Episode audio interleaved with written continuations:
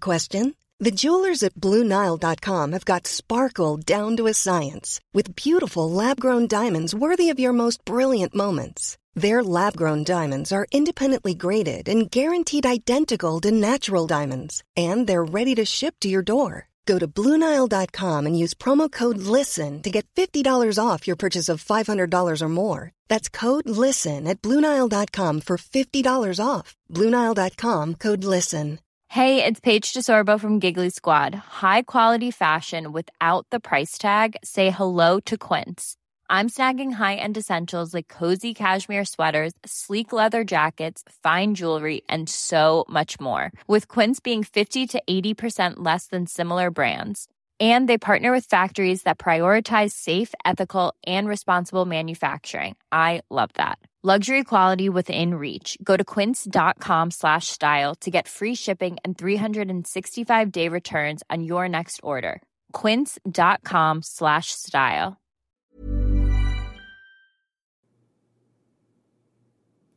Hello, everyone, and thank you again for coming to Been on Our Mind podcast. I know that there are plenty of other podcasts out there, and it means a lot to me to have you tuning into mine.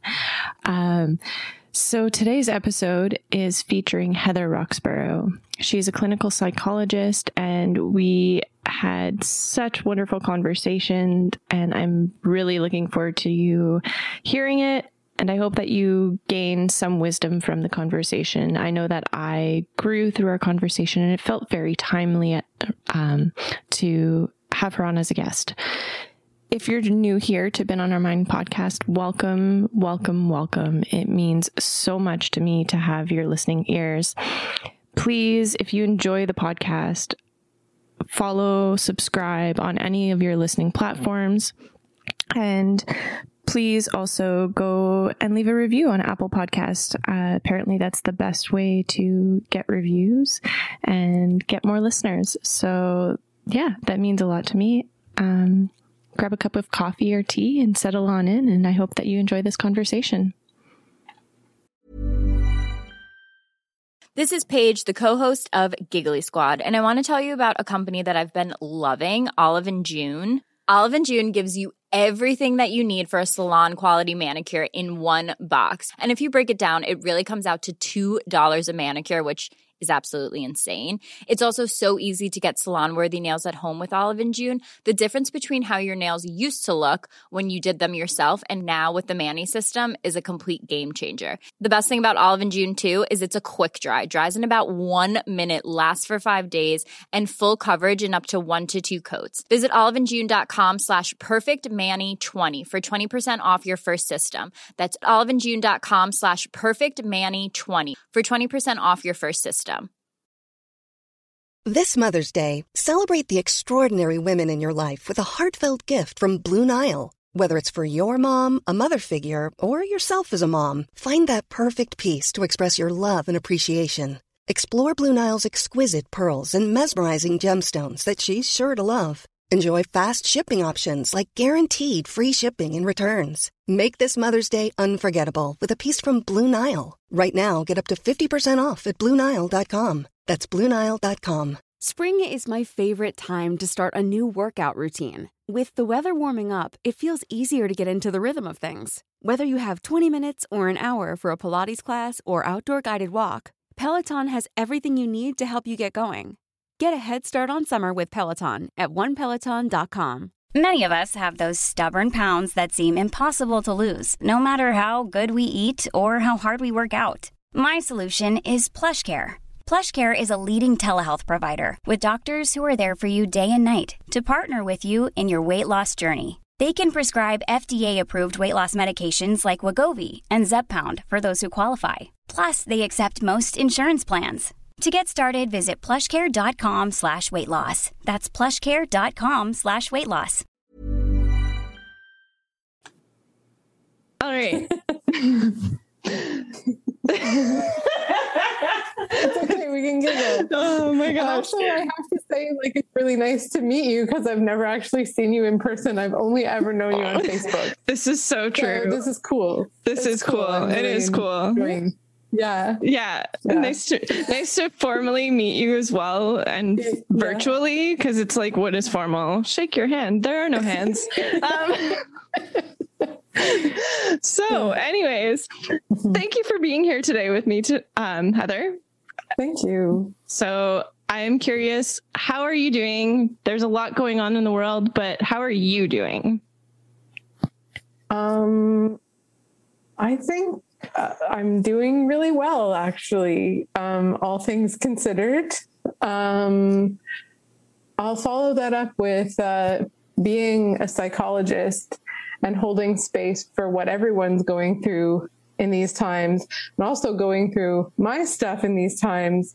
I have to be more vigilant than ever about self care and how I'm managing my own world. So while I don't um, claim to have it all figured out or to be perfect in any way, I have certainly had to up my own self care game and self awareness of what I'm going through so I can stay on top of that in order to be there for my clients and my profession. That's so important to like cultivate that personal space, especially while you're holding the space for everybody else. Yeah. So there you go. You're you're one of our space holders and that's so important and vital and needed right now.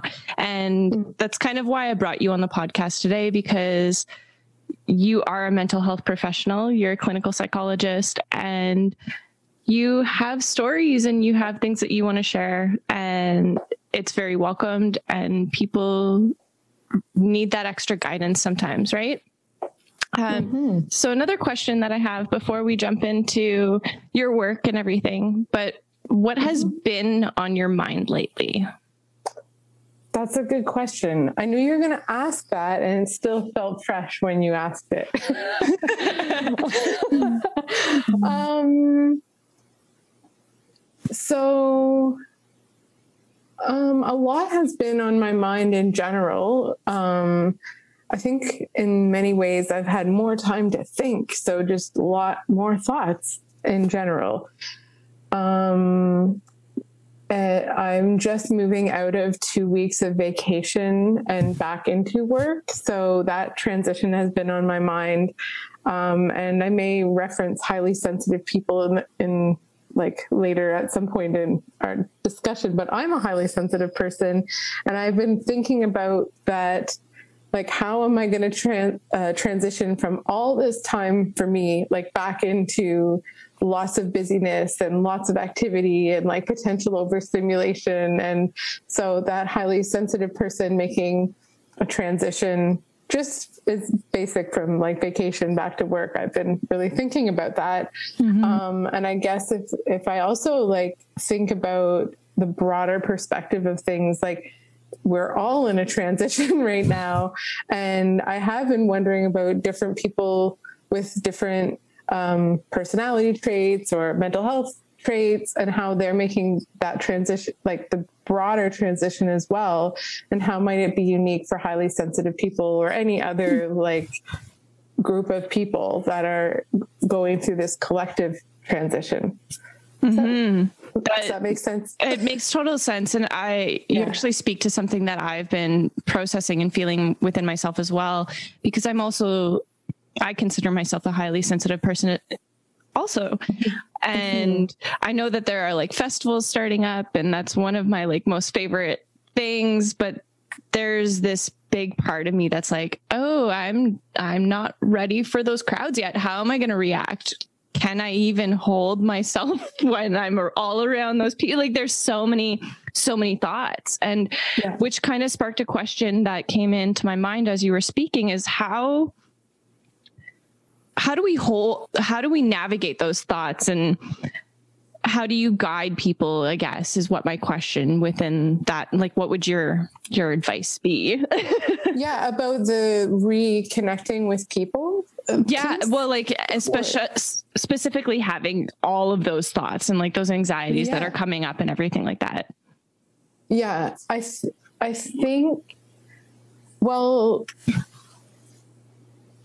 I'm stuck between like my notes and like just spontaneous answering, but I have many answers for that. Mm-hmm. Um, I think having time to yourself to let uh, to distill some of the like when everything's like stirred up, it's really hard to find your ground and your center. Mm-hmm. So having time for yourself to like set some intentions and feel your own energy and your own intentions and your own ground and center. Like that is so important in this time. Um, one thing, like, uh, like I went for a walk actually before we went just to see what my ideas were, like mm-hmm. that I wanted to get across. And I think, like, I think we all personally, I believe we all need to develop a practice of deep, reverent listening to the self and deeper perhaps than ever before. Yeah, because I understand what you mean exactly about the festivals and being in around big groups and things like that. I understand exactly what you mean. And I think we're all going to have have a lot of shoulds like I should be able to go to this festival. I should be able to go to this craft fair. I sh- you know, I should be able to sit in a lecture hall with a bunch of students. Mm-hmm. Well, I, I I'm supposed to. I should. We're going to have a lot of that dialogue, including the I used to do this with no mm-hmm. problem, and mm-hmm. that I mm-hmm. think we're going to have to kind of move past those and not and listen to like that real like the honest truth of what we need like do i need space today mm-hmm. do can i go to half a lecture but then i just need to like go for a walk or go to the bathroom or like take a break halfway through like what are my needs? Because they are going to be different than ever before. Um, not so alien but they're going to be like coming in at unexpected times um, differently than they would have before we've all lived through this pandemic. So like a deep reverent listening to the self is going to be important when we're alone and also when we're with others and to take gentle and proactive actions to listen to how our needs are changing or different than what they used to be. And that's okay to respect that in yourself and to respect that in others. Wow. I love that. I love that. And the just the deep listening, like that deep reverence for the self and I think there's there's definitely some beauty within the whole pandemic, as difficult and as traumatizing as it has been for everyone, myself included. Um, I, oh, I can only speak for, for myself at, in this moment, but like I've ha- had the luxury of being able to have a lot of space in order to like really root down and find that and listen to that voice. And mm-hmm there's a question that came up in my mind again is like how for people that are navigating and that because we're all walking around with trauma now we are mm-hmm. so yeah. many different layers of trauma mm-hmm. and so like for people that are navigating how how are they that they're not so used to like mm. dealing with their trauma like how are they supposed to hear and trust that self when they don't know what that has always been. Does that make sense? it totally makes sense. I think this is an awesome question. Um, I think we all need to increase our emotional literacy. I'm not even sure if that's a word, but I made it up. I don't know if I made it up, but I wrote it down.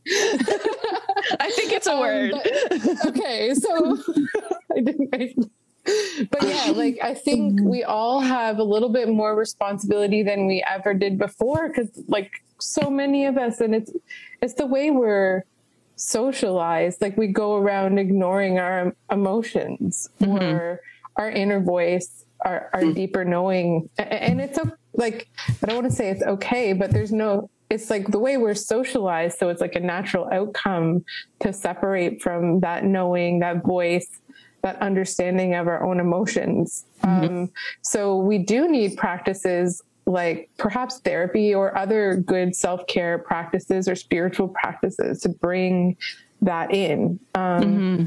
So yeah, you're. So I think like t- to like take for anyone listening or you know to take a little bit of extra um, responsibility for your own emotional literacy and that could just mm. mean like googling like emotional awareness. How do i identify my emotions? Like that mm. pe- lots of people have to start there. How do i name my emotion?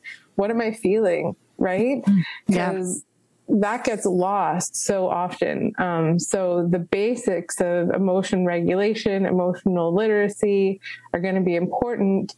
And one practice i find useful and i find myself teaching a lot in my practice it's from dialectical behavior therapy and it's called Wise Mind. I don't know if you've ever heard of no, it. No. So please indulge okay. me and the listeners. Sure. so, Wise Mind uh, is a practice where you would, you kind of look at how your your reasonable mind is reacting so our logical mind which is an important part of our whole ways of knowing so our logical mind and we also look at everything we're feeling in our emotional mind.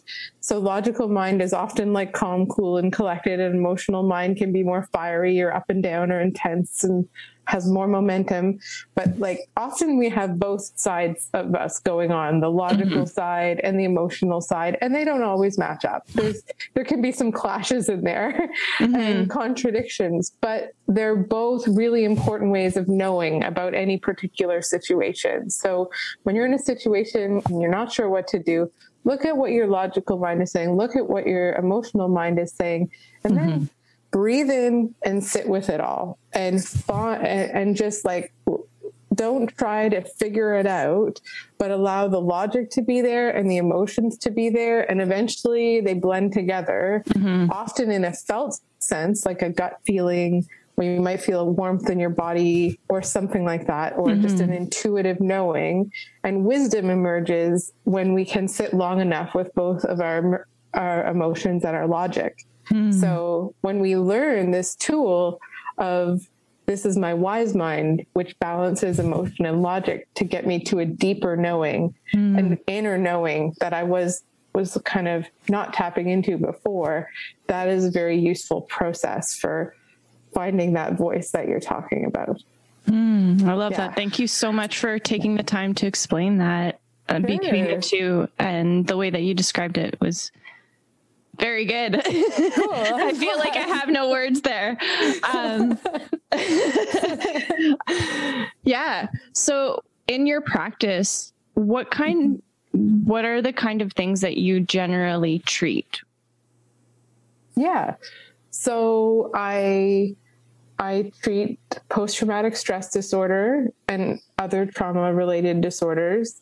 Um, I do see um, veterans, military members, RCMP members, firefighters, mm. paramedics. So the, but I also treat PTSD in other community members as well. Mm-hmm. Um, but trauma related disorders is a big part of my practice. But mm-hmm. and I also treat um, mood disorders, depression, various anxiety disorders.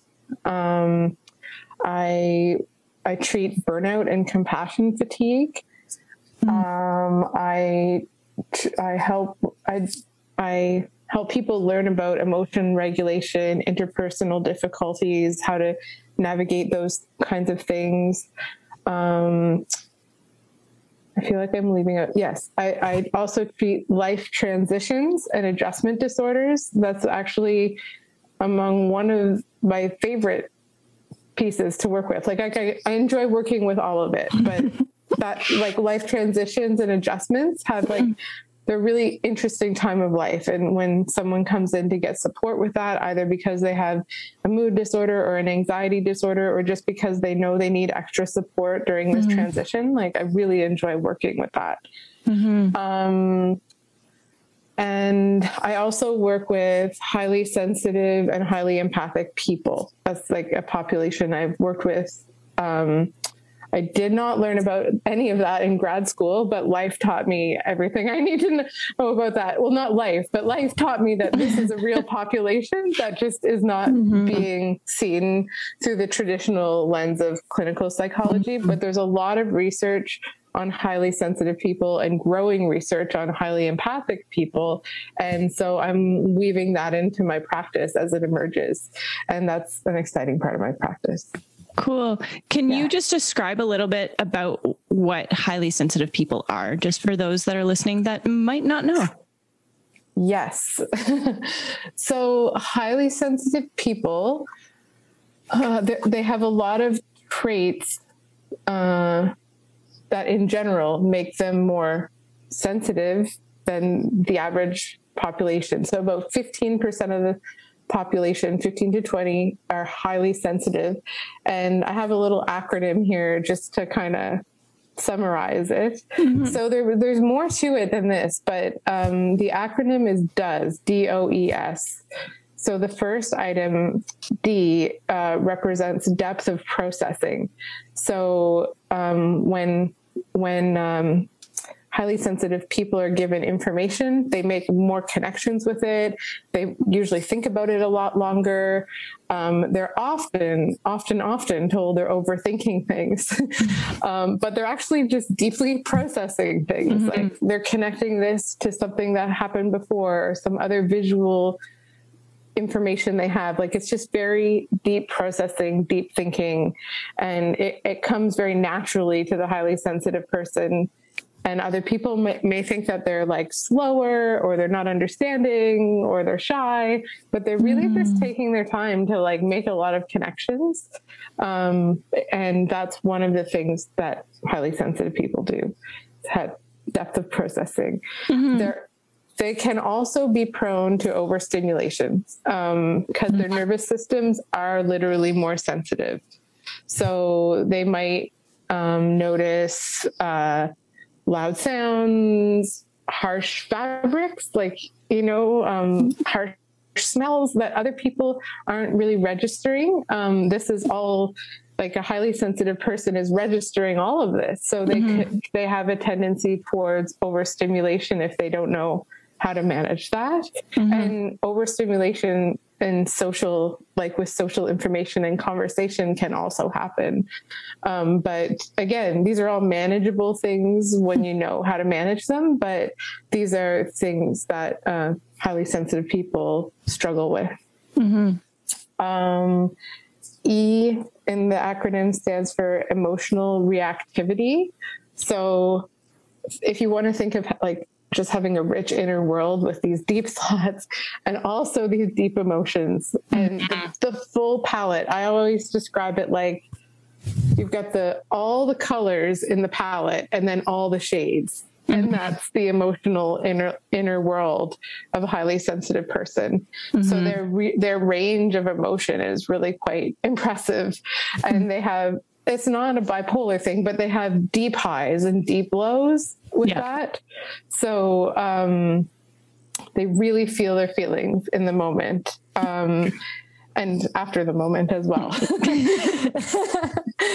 and E also stands for empathy. So highly sensitive people are very sensitive to tuning into others people's moods, mm-hmm. facial expressions, body language.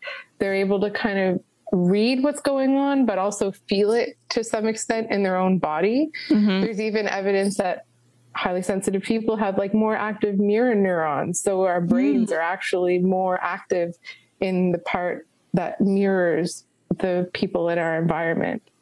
Interesting. So, Huh. It is very interesting. and what's the last? What's the last letter there? yeah, the last one, uh, on top of all like the obvious like kind of reactivity and emotional stimulation, we have the gift of sensing subtleties. Mm. So there's the obvious things that are going to um, rattle your sensitivities, but we also sense subtle changes. Mm-hmm. Um, we notice like very subtle changes and subtle, subtle flavors, subtle every like it's we're noticing things that other people wouldn't notice. Yeah. So a random example is a highly sensitive fish because actually highly sensitive goes across like species. Cool. So highly sensitive fish will like 15% of fish will find the less toxic water to swim in. Like if they yeah, they don't poison the fish, but if they make it some of it slightly like less healthy for mm-hmm. the fish. Yeah. The highly sensitive fish, they find the areas to, to go to that are have the cleanest, clearest water. And same with cows. Like they'll find the best grass. Like there's 15% that are wow. finding the best grass to graze on. Yeah. So it's I know it's a little bit mind blowing when That's you really realize it. yeah. And it just that's really cool. And it it makes me wonder about this other question that was coming up was just like you did mention the neurons and the mm-hmm. mirror neurons in the brain, but like how are we identifying people that are highly sensitive people? Is it because of like the something that's going on in their brains or is it more like DNA based? Like a mm, that's a good question. Um it's they consider it a trait. Okay. So it's not something that changes throughout your lifetime. Mm-hmm. So that could be, you know, um, uh, happening at a brain level. But the interesting thing about the DNA level, mm-hmm. like they, uh, some research and you know theories on highly sensitive people is like right now it only serves the human population to have about 15 to 20% of us be highly sensitive.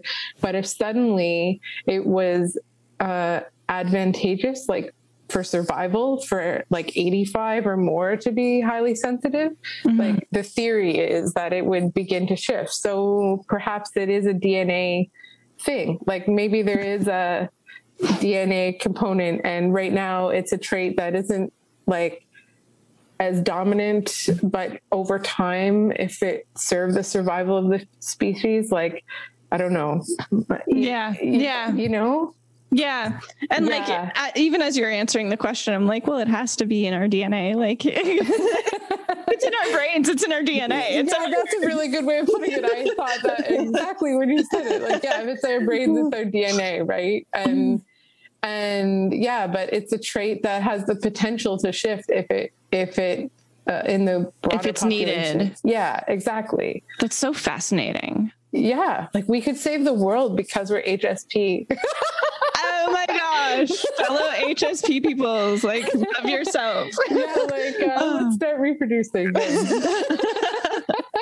but you wouldn't know if it, your child would come out as highly sensitive. That, that's true. So. That's, that's, a good point. and yeah, two non highly sensitive people can have a highly sensitive child. So yeah, yeah, so it's fascinating. They just show up when they're needed. It seems. Yeah. Interesting. Interesting. Oh my goodness. Um, you had mentioned previously mm-hmm. in our previous chats that have not been recorded. Mm-hmm. Um, you wanted to talk about storytelling. And yeah. I'm really curious as to how does that show up in your work and also what did you, any and everything that you wanted to talk about it in regards to healing and your practice and people yeah that that's interesting. Um, did want to talk about storytelling. Um, I think that I like. I really liked it. It actually gave me goosebumps when you called me a space holder because that is a big part of my job that obviously doesn't typically go in my job description, but it's absolutely accurate. And yeah. um, I think telling our stories is fundamentally healing. Um, uh, I don't know if I have something more uh, elaborate to say than that, but definitely, uh, I, I, am very aware that as I sit and do my work and have some input, mm-hmm. that there, you know, that I'm I'm collecting and and having the honor of uh, being witness to important pieces of people's stories. Mm-hmm. And I, I, think it is transformative. And I think I would like, even though I'm not an expert in this, I would give a nod to like narrative therapy, for example. Um, that really honors the story. Uh, the therapist works very hard, like not to alter the language of the client in any way, but will help them reframe how they are showing up in their own story. Mm-hmm. You know, by mm-hmm. asking questions. Is there any other way to look at this? Mm-hmm. You know, um, and yeah, how we situate ourselves in our own narrative is really powerful. And if we notice a theme um, that's disempowering in our own narrative, we we can with with a therapist or without at any mm-hmm. point like really rewrite that and uh, reclaim that for ourselves if we're noticing themes in our story where we come up show up as this character like say the mm-hmm. victim that, that you mm-hmm. know but is there a way to reframe that? It's not always obvious and that could be a big piece of work so perhaps i shouldn't have said the victim but like is there a theme? Am i always am i always the the odd one out am i mm-hmm. always the whatever i don't know like there might yeah. be themes that show yeah. up and it's you know it's important to kind of pay attention to how you situate yourself in your own narrative, I think. Mm. Does that make yes? That makes sense. That, that ma- it yeah. definitely does yeah. make sense. Okay. And it's just it has me thinking like I can bring myself into this. I don't want to make it a therapy session or anything like that. Okay. But um like the narrative of like being bullied or something. Yes, yes, yes. Like, you know, and it's just like how do we I guess what like what was coming into my mind earlier was just like how do you guide somebody to tell their story in the way that like they need to? Mm-hmm. May I jump in right there? Mm-hmm. mm-hmm. Okay. Um, so that's an art for sure, but I think that listening in a non-judgmental way, not putting your filters on it, mm-hmm. um, letting them hear what they're saying about themselves. Um, like sometimes we don't even know how, what we're thinking until we say it out loud on some level. Like, mm. uh, or we we hear it differently when we hear the words come out of our mouth. So there's so many different ways, I guess, to guide someone. I forget exactly what you said, but to see themselves in a better way in their narrative. Like it, but I think the quality of listening when the story first comes out mm-hmm. is essential. Cause like if if someone's feeling shame about something, I feel like I'm going to go Brene Brown on this one. That's okay. Go for it. Yeah. We like her here. like, you know, if someone's feeling shame about something and then they tell the story and you're like, oh my God, like I can't even believe like you did that, which obviously no therapist would mm-hmm. say, by the way, but, but people say these things to each other. Like, how could you? Or like, how can you live with yourself? Like, mm-hmm. okay, that is never going to help them redirect the narrative mm-hmm. in a way that um, puts them in a better situation. It's just going to double mm-hmm. down on the narrative, reinforce the narrative. Mm-hmm. So the quality of how a story is received, the quality of listening in uh, I don't want to say totally neutral, but like a just compassionate way. Mm-hmm. And with total non-judgment, that's the mm-hmm. very beginning of of helping a person shift their story because it it hit like I don't know, like warmth or it hit mm-hmm. a mm-hmm. safe space is a great word. Uh, it, it, landed in a safe space. So that story doesn't have to be as scary like the next time they tell it or mm-hmm. even revisit it in their own mind. Mm-hmm. So, so the details of how narratives are shifted in therapy, um, mm-hmm. like differ from therapist to therapist and from therapy modality to therapy modality. Mm-hmm. But I would just say for all of us, because this is something we can all do if we're a therapist or not a therapist, mm-hmm. how a story is received is is like kind of uh, a birthplace or of, of change. Mm, yeah. yeah, definitely and that kind of, that speaks to the transformational aspect that you yeah. had mentioned before which like when there is that full on safe space that person is actually listening to them and holding that space and like yes. however you're doing that um depending on the situation but yeah the there's do you want to speak on that transformational aspect and how that storytelling has like that you've seen? Yeah. So what I'm going to do is is actually talk a little bit about EMDR therapy, which is okay. like something I'm like I'm internationally certified in that therapy. It's the main therapy I use for for treating PTSD um, mm-hmm. in my practice, and uh, so I'm not a narrative therapist, but I feel like big nod to all narr- narrative therapists. Like they have a beautiful way of, of navigating this. And mm-hmm. in my practice, um, from an EMDR therapy perspective, um, uh, I don't want to get too technical, but we use bilateral stimulation to help them reprocess specific moments of trauma that they've lived. Mm-hmm. That's what I do with my clients. And there's a big process to get prepared to do that kind of trauma work. And then once you go get into the trauma work, it's, um, well, it's quite, it's exactly transformative. And so in my practice, I would say I let the bilateral stimulation do the work. So we would be working on a specific trauma. They usually hold things we call tappers that alternate back and forth in the two hands, or it could be eye movements back and forth, or music going back and forth. But it, it stimulates an, uh, a very ideal environment in the mind for processing and reprocessing and mm-hmm. getting out of stuck patterns. Okay. Mm-hmm. So, what happens in these situations, and I'll say it's like when your if you break your arm, your body knows how to heal your arm. If you mm-hmm. get traumatized, you can stay in a traumatic traumatized pattern for a long time, but your mind has the key in there. It wants to heal just like your broken mm-hmm. arm wants to heal. Like it doesn't want to stay stuck. Mm-hmm. So when I add in the EMDR therapy and it it kind of helps things get unstuck it's like connections are being made mm-hmm. and their and their narrative is i don't want to say magically but almost magically shifting in front of my eyes like mm-hmm. i check in with with my clients every like 45 seconds to a minute um, while they're going through the process and there's a shift and there's a shift and there's a shift and and it, and it might go from like um like the beginning, the trauma might leave them with the feeling, uh, the thought, sorry, I'm worthless.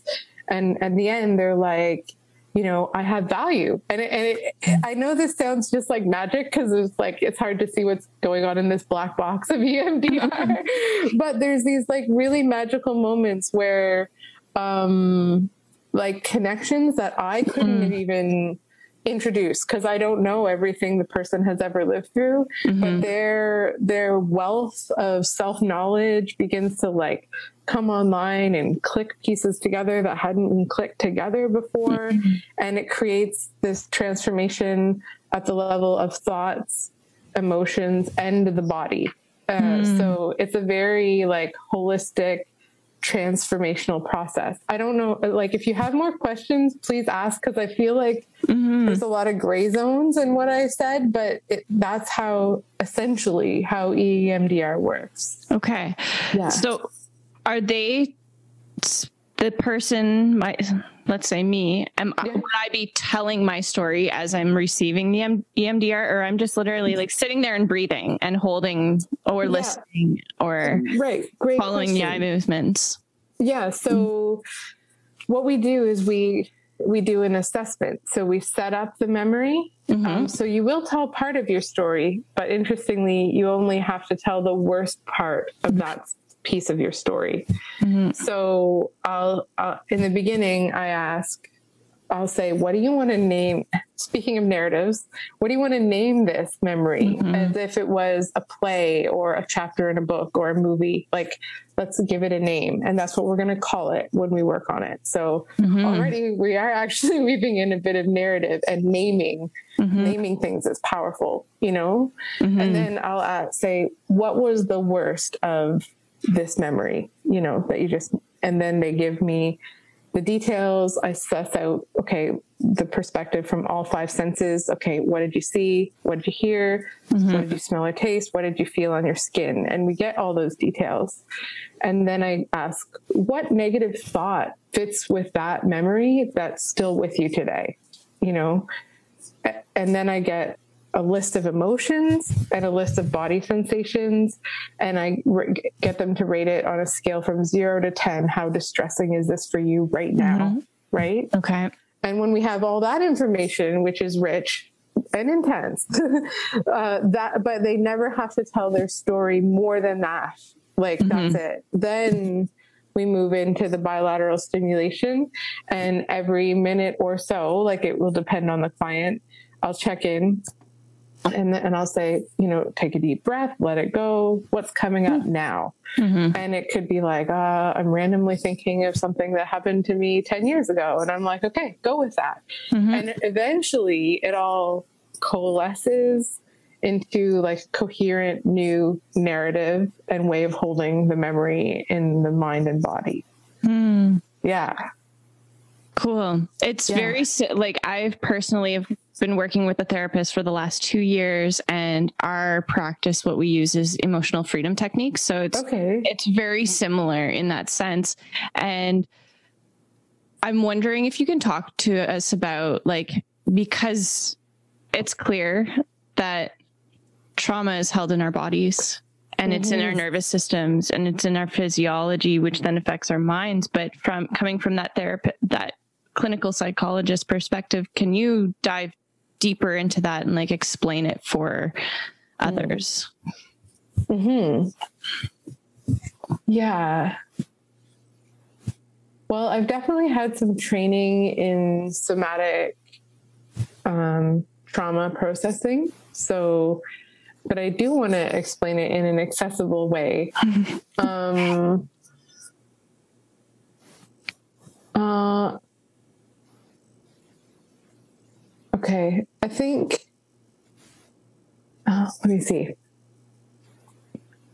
So there's so much work on how the body holds holds on to trauma and I guess I would say this isn't going to clarify the issue, but in EMDR therapy, the body is the last thing we check in with. Like mm-hmm. we've got the thoughts on board, we've got the emotions on board, we've got a new positive thought. Like installed and on board like by the end of it. Mm-hmm. Um, but then we check in with the body and the body will tell us like sometimes people once they've done all that work they're like yeah my body is calm and clear when i think of this memory mm-hmm. but sometimes there's something like there's something that still feels weird in my stomach you mm-hmm. know um, i've done all this cognitive emotional work but my stomach is still telling like feeling sick. So it's mm-hmm. like, okay, just go to that spot in your body. We're going to keep using the bilateral stimulation and just notice it like let let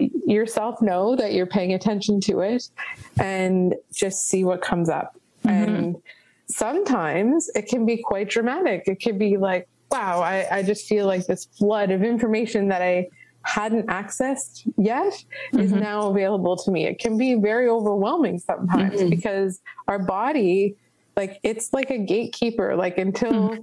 until the body is at peace with a trauma, like our whole system is not at peace with it. So mm-hmm. that's why it's like the last step in EMDR. And also in in an EMDR process, it could be like my stomach doesn't feel right, but it could just fade once you have the compassion and empathy for yourself to pay attention to your body. Mm-hmm. It could fade quickly.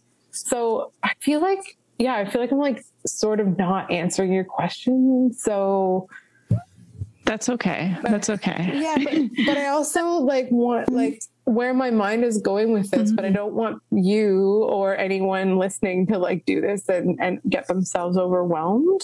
Mm-hmm. But if you if you do have if you are very, very good at holding space for yourself, you can really, when you're having a strong emotion, you can go in and just like kind of ask, like, where is this showing up in my body? I think mm. like this, when I talk about emotional literacy, there's naming the emotion. Mm-hmm. But if we take emotional literacy farther, it is a full body awareness of like where are the urges and where are the where am i holding this because there is mm-hmm. a physical pattern that correlates with the emotion so this is like advanced emotional literacy and, that's okay so yeah so mm-hmm. you go if you go to the spot in your body where the emotion feels most intense mm-hmm. you can ask questions like okay what shape is this what how big is it? What color is it?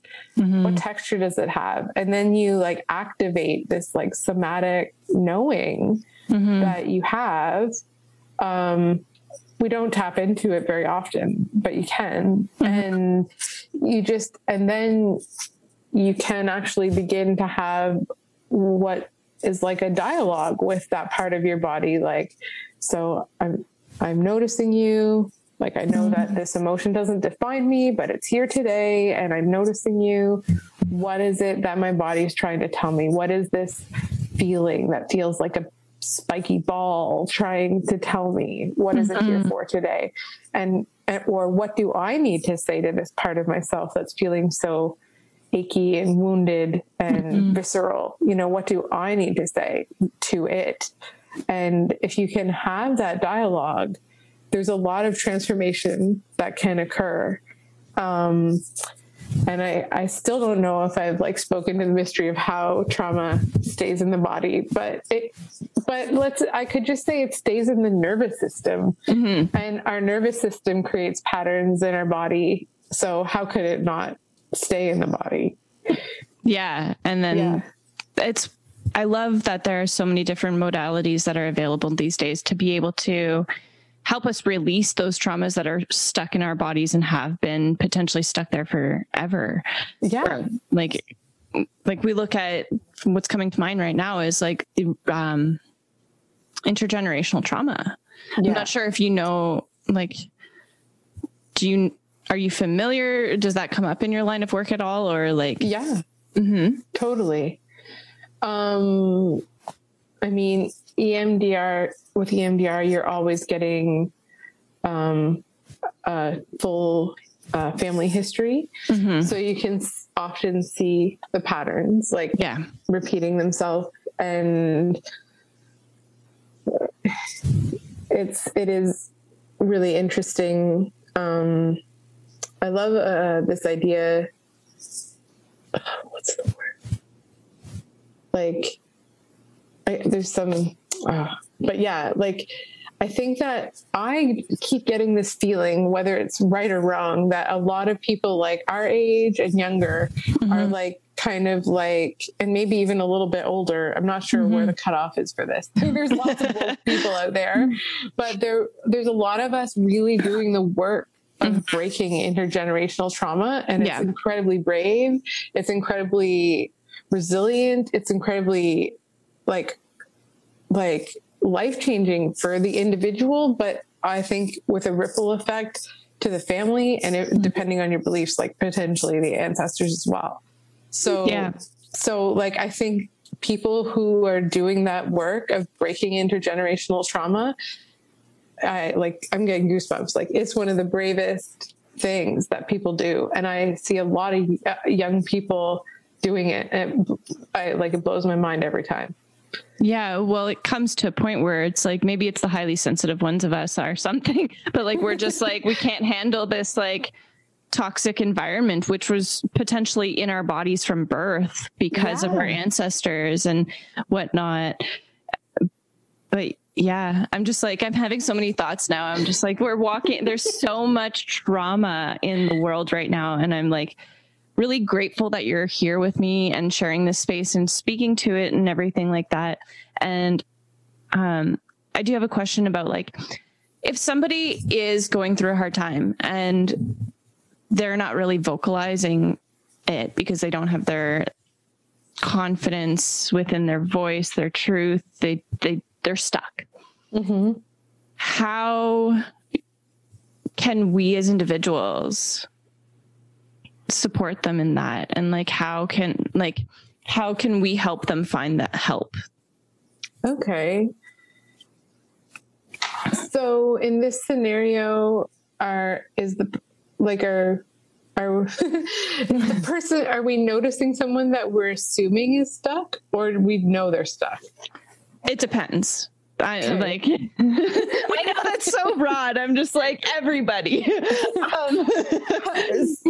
so yeah, if how can we as like friends or community members help someone connect with the help they need? Yeah, that's basic. That, that, that's kind that, of essentially what I was trying to ask. Thank okay, you. Okay, I didn't know because there was like there was like a couple subtle things there, like someone who's locked up and not mm. talking. Mm. How do we get them connected? That's that's a very interesting question and it's different. And from, there's that too. So that's yeah. like it's almost like there is like two questions okay. in that one. So let me ask answer the one about if someone's not talking first, and then okay. like generally how we can help when okay. we think we see someone struggling.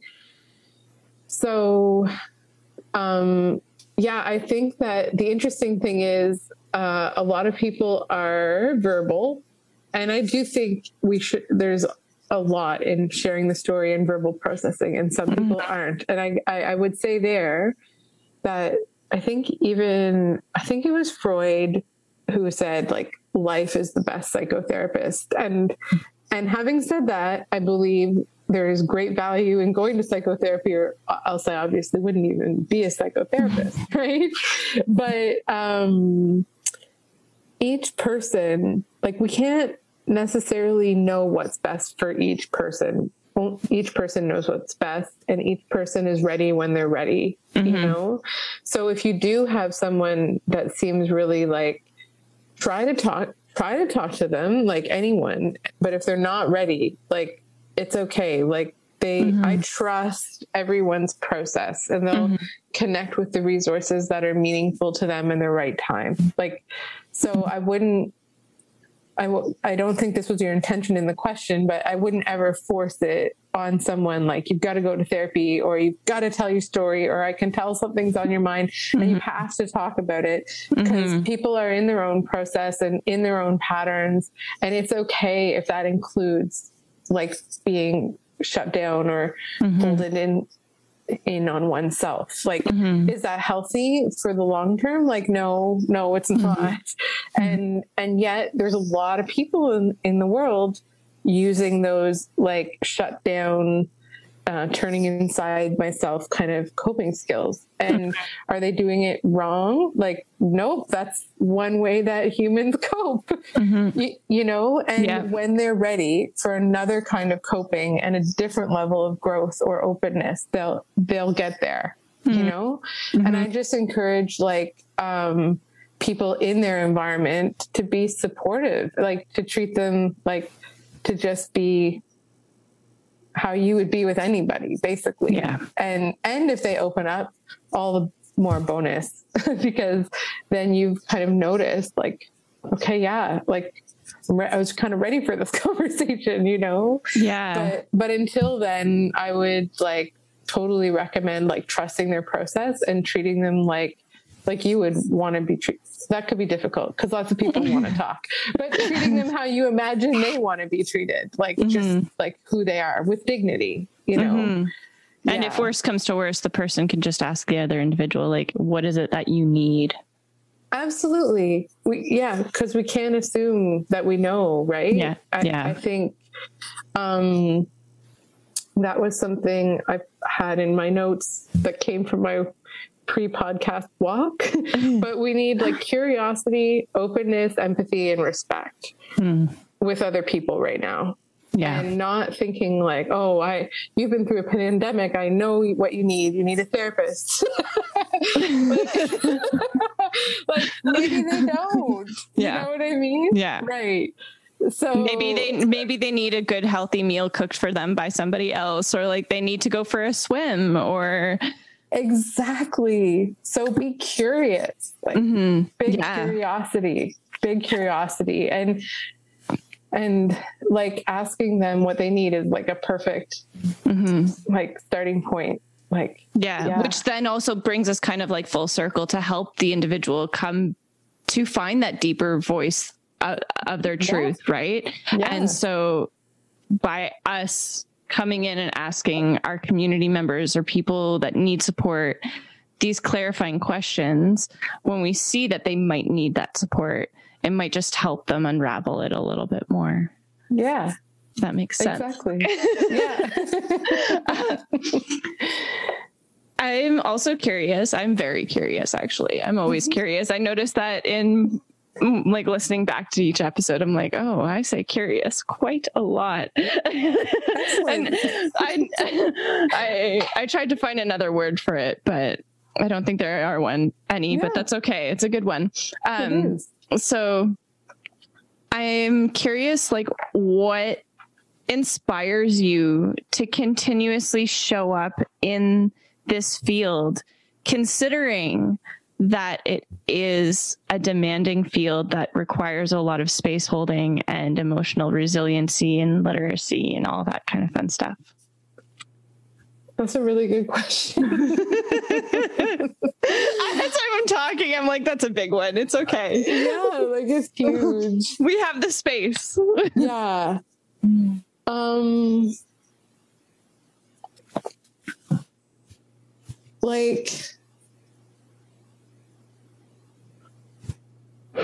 I feel very tentative to say this, but speaking of stories, uh, each client, well, you develop your own rapport with each client, mm-hmm. if that makes sense. Yep. And I, I don't get tired of hearing the stories or, or being a witness to the process or a participant in the process. And like it might i feel like this would sound wrong so i don't know. I don't know if my clients would like to be referred to like this but it's like each is like their own episode that like i leave i leave it for a week maybe a month maybe three months depending where they're they are in their process. And it's like i don't know. It's like how could you stop reading that book? Do, do, do you know what I mean? Hmm. How could you put it down? Like, mm-hmm. and and they're people, so they obviously mean more to me than like an episode or a book. But but that is sort of like inspiring in a way to be like, or or maybe it is also that curiosity actually bringing mm-hmm. that word back in like so where where is this going where are they going to take this like mm-hmm. what is going to be important to them next like where mm-hmm. how is this trauma going to shift like there's i think having an openness and a curiosity uh, actually is part of my inspiration to like like stay engaged mm-hmm. yeah that's beautiful I love yeah, that. Thank you. I, I kind of like that. had to. I kind of like knew the part about feeling like the like it's like and in the next episode, we'll find out what they did this month. Like, you know, um, but it's like actually it is about curiosity and openness. So that was like a cool light bulb moment for me. I love that. I love that you just had a light bulb moment here. Ah, that's so good. That's ah, inspiration. exactly. ah, that's so great. Um, we are coming closer to the end. Yes. Yeah, I thought of one more thing. Oh yeah, go for add. it. And yeah, and like honestly, the inspiration also comes mm-hmm. from people actually get better. Yeah. Yeah. Yeah. yeah. people actually get better, and there's there's no uh, substitute. There's no feeling anywhere else in my life that actually substitutes for that yeah experience sharing that with someone and being part of that and being led in mm. to that piece of healing like mm-hmm. people get better people change people yeah. shift and transform and that's amazing and also in all of like like you mentioned i don't think you said it, it but like there is a high mm risk for burnout and compassion fatigue in this profession mm-hmm. and everybody mm-hmm. probably experiences that at some point i would mm-hmm. say uh, um, i don't know that's not a fair statistic but a lot of us do um, but there's also something called vicarious resilience so instead of just focusing on the negative of vicarious trauma, you can build vicarious resilience. You're like, wow, like I, I am amazed at what this human did, you know? Mm-hmm. And I didn't do it, but I know this huge story of mm-hmm. resilience now in me. And like I can add that to my own resilience because it's amazing. Yeah. That's that's like it's yeah, it's empowering for you and your clients, the people that are seeking support to have that witness in their mm-hmm. healing journey, which is just like, and you actually mentioned like, which is something that I constantly have been like, it's always in my mind is like how we are just, we naturally want to heal. We mm-hmm. naturally just, all, our entire being wants to do that. So it's like, our minds do too, and our emotional bodies and our nervous system also wants that, and it can. And with the support and compassion and care that and nurturing that we require from others and ourselves like we can we can do that. We can do the things. There is hope. That's right. Absolutely. I'm like uh, my words. That's yeah. really i i appreciate you sharing your uh, inspirations for con- your continued work and efforts and being a space holder in this world. Um, Thank you. I'm wondering, is there anything else that you want to to share, advice, anything, anything else you want to add at all? Hmm. Interestingly, we got to like most of my notes, mm-hmm. especially the ones that came to me on my walk. Um, but I would, I think, if I could just add one last thing as a very simple self care practice, because there's, there's a whole bunch of um, self care things we can do for ourselves, and we I think we're mostly aware of them in general, like get good sleep, eat well, exercise, you know, have a relaxation practice, have time for yourself, have time with friends. There's like long lists, and you can find them online, of course. But one thing that I find really important is just like we were talking about how would we help a friend if we weren't sure what they needed? You would ask what they need it's really important in this time and in all times to ask what do I want and what do I need? And and like not think I have to go for a run or I have to take a shower or I have to do something. Mm-hmm. But like let the what you need to do like emerge from inside.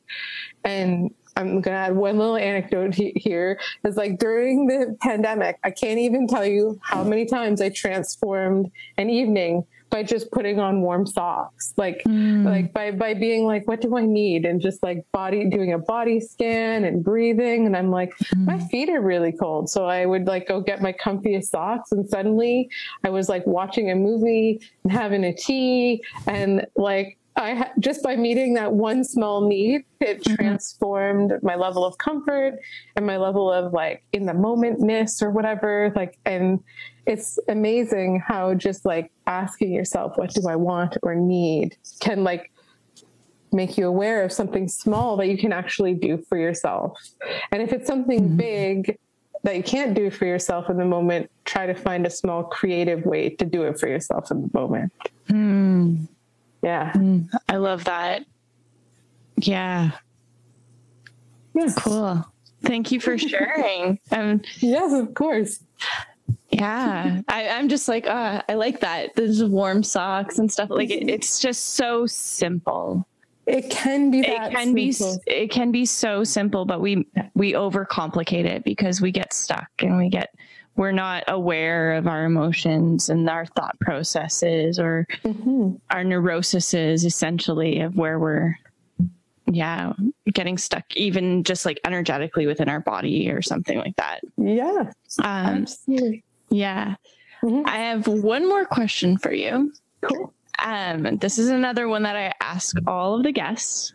Okay. And because I like to end things off on a lighter note, as mm-hmm. our world and everything can be it's a challenging thing. We're all spinning on a space rock. um, what does joy mean to you? Wow.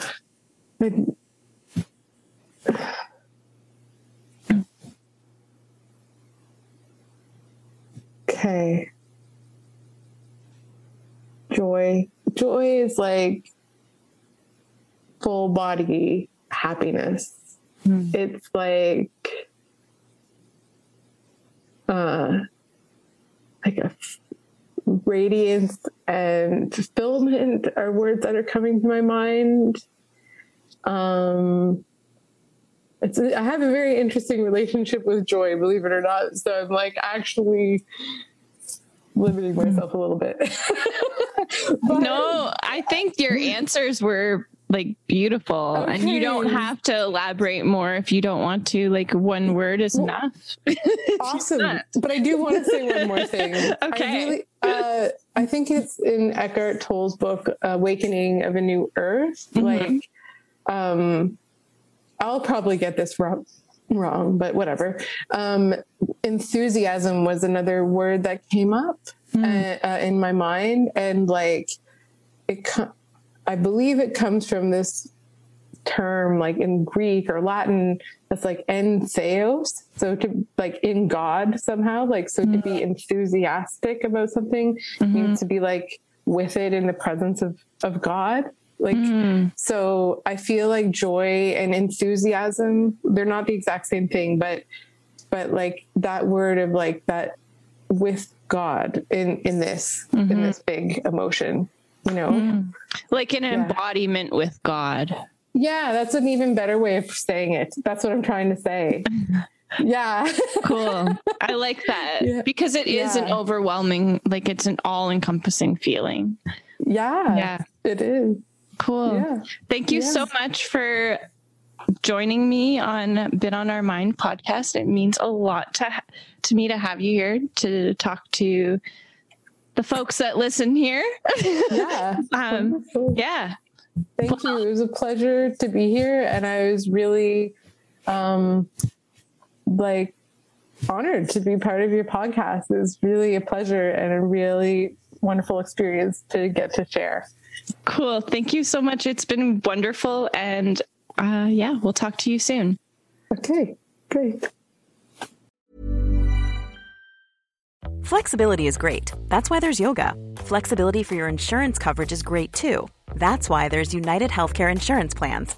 Underwritten by Golden Rule Insurance Company, United Healthcare Insurance Plans offer flexible, budget friendly coverage for medical, vision, dental, and more. One of these plans may be right for you if you're, say, between jobs, coming off your parents' plan, turning a side hustle into a full hustle, or even missed open enrollment. Want more flexibility? Find out more about United Healthcare Insurance Plans at uhone.com. Imagine the softest sheets you've ever felt. Now imagine them getting even softer over time. That's what you'll feel with Boll and Branch's organic cotton sheets. In a recent customer survey, 96% replied that Boll and Branch sheets get softer with every wash. Start getting your best night's sleep in these sheets that get softer and softer for years to come. Try their sheets with a 30-night guarantee. Plus, get 15% off your first order at bollandbranch.com. Code BUTTERY. Exclusions apply. See site for details. When you make decisions for your company, you look for the no brainers. If you have a lot of mailing to do, stamps.com is the ultimate no brainer. Use the stamps.com mobile app to mail everything you need to keep your business running with up to 89% off USPS and UPS. Make the same no brainer decision as over 1 million other businesses with stamps.com. Use code PROGRAM for a special offer. That's stamps.com code PROGRAM thank you